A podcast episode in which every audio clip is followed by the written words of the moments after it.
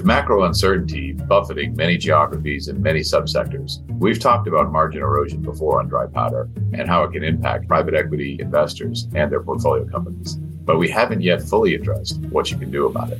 A client typically comes to us when they don't have a granular understanding or any understanding for that matter of profitability. That's Emily Casavana, one of Bain's leading experts on profit transparency. She's also the global product lead for Profit Cube, a tool that enables business leaders to visualize profits at a startling level of detail. You want to empower that frontline person to make the right decision in the room. This actually allows you to say, we're all looking at the same data, and we're going to distill this down into a tangible action that you can go take tomorrow. Today on Dry Powder, I'll ask Emily what happens when an organization gets its first glimpse of a true picture of economic profitability. We'll see how they start pinpointing where value is created and where it has eroded. Analytics are great, insights are better, action is best. I'm Hugh MacArthur, Chairman of Bain's Global Private Equity Practice, and this is Dry Powder.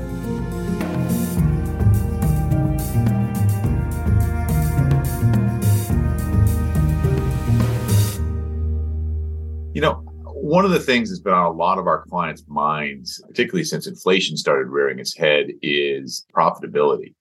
What are some of the telltale signs that a business leader doesn't actually understand where value is created or where it's actually eroding?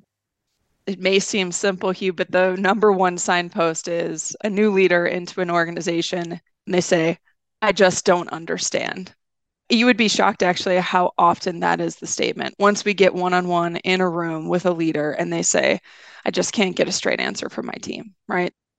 I remember the reaction. Was a CFO. We were talking through why we believed that they had missed their quarterly target for this business unit. He was new to the business, didn't really understand it, couldn't get clean answers. It was the first time that he had seen the eight plants, which are the P&L centers for this company, all pulled into one place and he had no idea that two of the plants were underperforming versus the other six. And the thing that usually happens is people get really excited, very action oriented, and I have to go fix this tomorrow. And what we always say is, let's talk through how you can go do that. Well, what you're really talking about, Emily, is the difference between explaining things with platitudes, which a lot of people can do, and explaining things with data. What exactly is Profit Cube and how can it actually help in a situation like this? What types of problems can it solve? So, Profit Cube is Bain's proprietary tool that gives us visibility into the granular level of true economic margin. And by getting to true economic margin at a granular level, say the transaction level, what that allows us to do is then slice and dice the data to look at it from every which angle. So the cube itself, we typically think of from three angles customers, products, and geos. The value of that is not only do you now know where your value is created or eroded, but now you're talking about an informed way of both setting strategies as well as taking tactical steps to change margin. So we're very, very focused on how can we take disparate data sources, because this data sits in the crevices of organizations oftentimes. How do we pull that together into one common definition of profitability? And by the way, we're also really paying attention to the people side, bringing the organization along with us because analytics are good, insights are better, action is best, right? The most critical piece of this is that when we build the Profit Cube, we're building it alongside the leadership team, the folks that are sitting, let's say, in the GM seat or the chief revenue officer seat or chief product officer who are trying to make decisions. So there's a consistency of data integrity, there's a consistency in communication and vocabulary that allows people to believe and actually be empowered to take the right actions that runs up and down what we might call a sponsorship spine of an organization. Exactly. You had asked earlier, Hugh, what is a telltale sign that an organization needs this? And it reminded me of a client where the leadership had said, We need Profit Cube. and the working team was kind of like, Here comes another massive analytical exercise. This is going to be hard work. What we found in the first week or two is that they actually had a common definition of profitability that no one believed in. Assertions would be made based upon data, and everyone in the room would agree. And then they'd leave the room, and everyone would kind of talk behind each other's back of like, yeah, but here's why I don't agree with it. Right. Right. That client, we spent a lot of time focused on bringing folks along on what is a true measure of profitability, what's a true measure of activity for allocating these costs.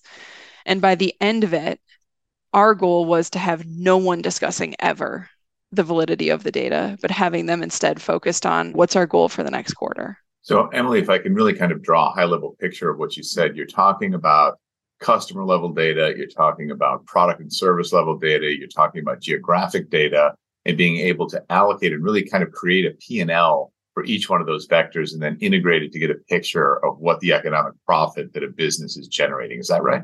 That is absolutely right. And it's all built upon transaction level data. For example, we could pull a two by two of every customer in your company, and we could sort them based upon revenue and true economic margin.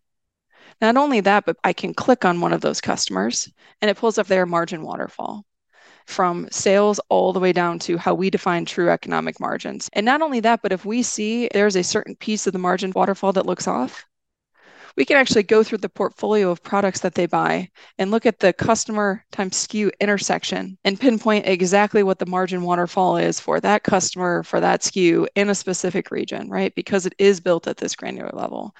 And that's the sort of thing that I often find is the huge unlock here, where you're no longer talking about platitudes. You're talking about specific use cases, specific actions that we can take tomorrow on a given customer maybe to bring this to life with an example, Hugh, we're currently working with a client that is in B2B building products. They've got over 20 ERP systems they're dealing with. And what they found is that one of their largest customers was actually unprofitable.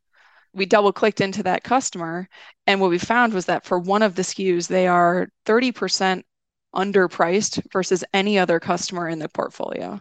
Now, of course, we want to reward volume with price, but that was just an absurd amount of reward for volume. So the next week, they sat down in a conversation with that customer and laid out, hey, listen, we are true partners here, but we need to raise the price on this SKU. And they put it into action.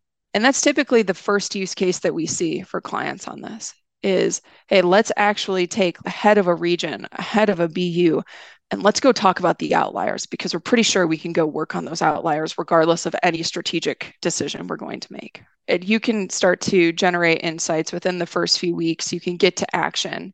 One of the companies that I worked with before we had such a thing as Profit Cube was in tin plate steel manufacturing. And one of the surprising things we learned about this firm was that 17 different people at the firm in many, many different locations could actually impact the realized price and therefore the profit of any given product. And I'm talking about people on the plant floor who could give discounts for expedited runs of certain volumes, people at corporate who could make deals at the corporate level, salespeople who had their own set of incentives, and none of these people were talking together. And so the management of price especially in B2B organizations, can be a lot more complex than people think. And so therefore, there really is a lot of opacity about what are we earning for profit on this product in this plant for this customer in this geography. Would you say that's true more broadly in your experience?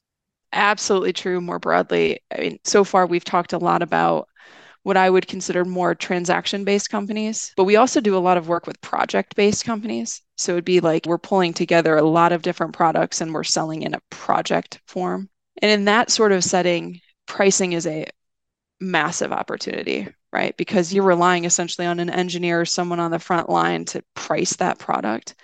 And very rarely do you have a rate card that makes sense and is up to date enough. And so we had one project with a large advanced manufacturing company where we actually found through the profit cube that they were pricing their margin before negotiation or anything like that below their threshold target.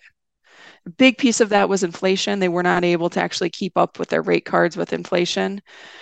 But actually, a larger part of it was the fact that you just had people making decisions off of incomplete data. Well, it's just complex data, right? Uh, 100%. You're talking about inputs, products, services all mixed together that all cost a different amount, take a different amount of time to actually deliver. And so, how I price that is not simple at all. You know, for a while that was okay because the complexity was a value add. But what started happening, especially in 2022, is as you started to see constraints on supply, both labor supply as well as material supply, all of a sudden it became we just have to get any project we can done and the complexity started instead of being a value add started becoming kind of a deteriorating their margin so completely agree with you how do you get a client from an archipelago of data sets to this remarkably coherent visualization That's a wonderful question. We typically think of the process for Profit Cube in three steps, right? One is data collection, the second is cost allocation, and the third is truly insights to action, right? So, for example, the data compilation, typically what that looks like is we're pulling from an ERP or multiple ERP systems, but we're also, to the point that you made, compiling the archipelago. So there are Excel files that sit with the plant controller. In many cases, there's a random FP&A person that has a random database that they update once a month. What we do at the initial phase is say, where are all of those pieces of data? We stitch them together using our proprietary data flows. Because we've done this time and time again, and because we've put behind it the data and analytics and software pieces, it allows us to move faster. It is a labor intensive process that we have automated as much as possible so that the time with the client is actually spent more focused on thinking piece, which is how are we going to allocate costs. So are we talking about getting things diagnosed and done in weeks instead of months? Yeah, that's exactly right. I mean, it depends on your your data systems, but it is cutting time in half and thirds and quarters from how you might do this otherwise.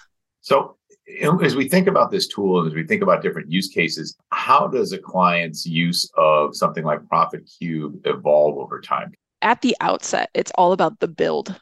And the build of the Profit Cube is typically created because of some need within the business. We need to turn around profitability. We need to make different decisions. And so we're going to build this analysis so that we can make the decision. So that's the initial step. Interestingly, I've found that there are some softer pieces of Profit Cube that have even longer lasting impacts on an organization. Simply changing the vernacular of how people within the organization make decisions. So it's not about prior experience or platitudes or whatnot. It's based upon a common definition of profitability.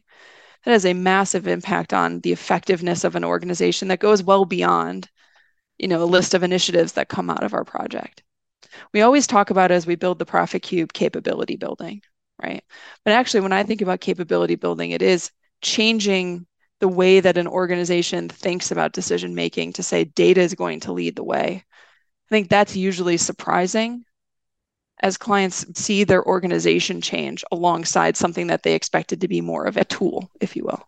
Right. I mean, this whole notion of capability building is really giving me the impression that this is much more than a one and done, spit out the answer kind of analytical exercise, but it's kind of a living organic thing inside of a company that evolves over time. And it kind of becomes the language, if you will, with which management talks to each other about how to improve profitability, how to make tactical decisions, how to make strategic decisions, but kind of where are we going as a business? It's kind of the the terra firma of the data integrity of how to make those decisions and do them with confidence. Would you agree with that? I agree with that. And that underlines, Hugh, what we were talking about earlier of the importance of ensuring that the leadership team, right, the senior leadership team is bought in and aligned with this process. If it is finance led, you know you will get to good data but if it is leadership led you're going to get to action. You're going to get people to come along for the ride. Absolutely. So now emily it's time for the acid test question. How much of a lift to ebitda should the typical client expect in a b2b or b2c situation from deploying profit cube in your experience?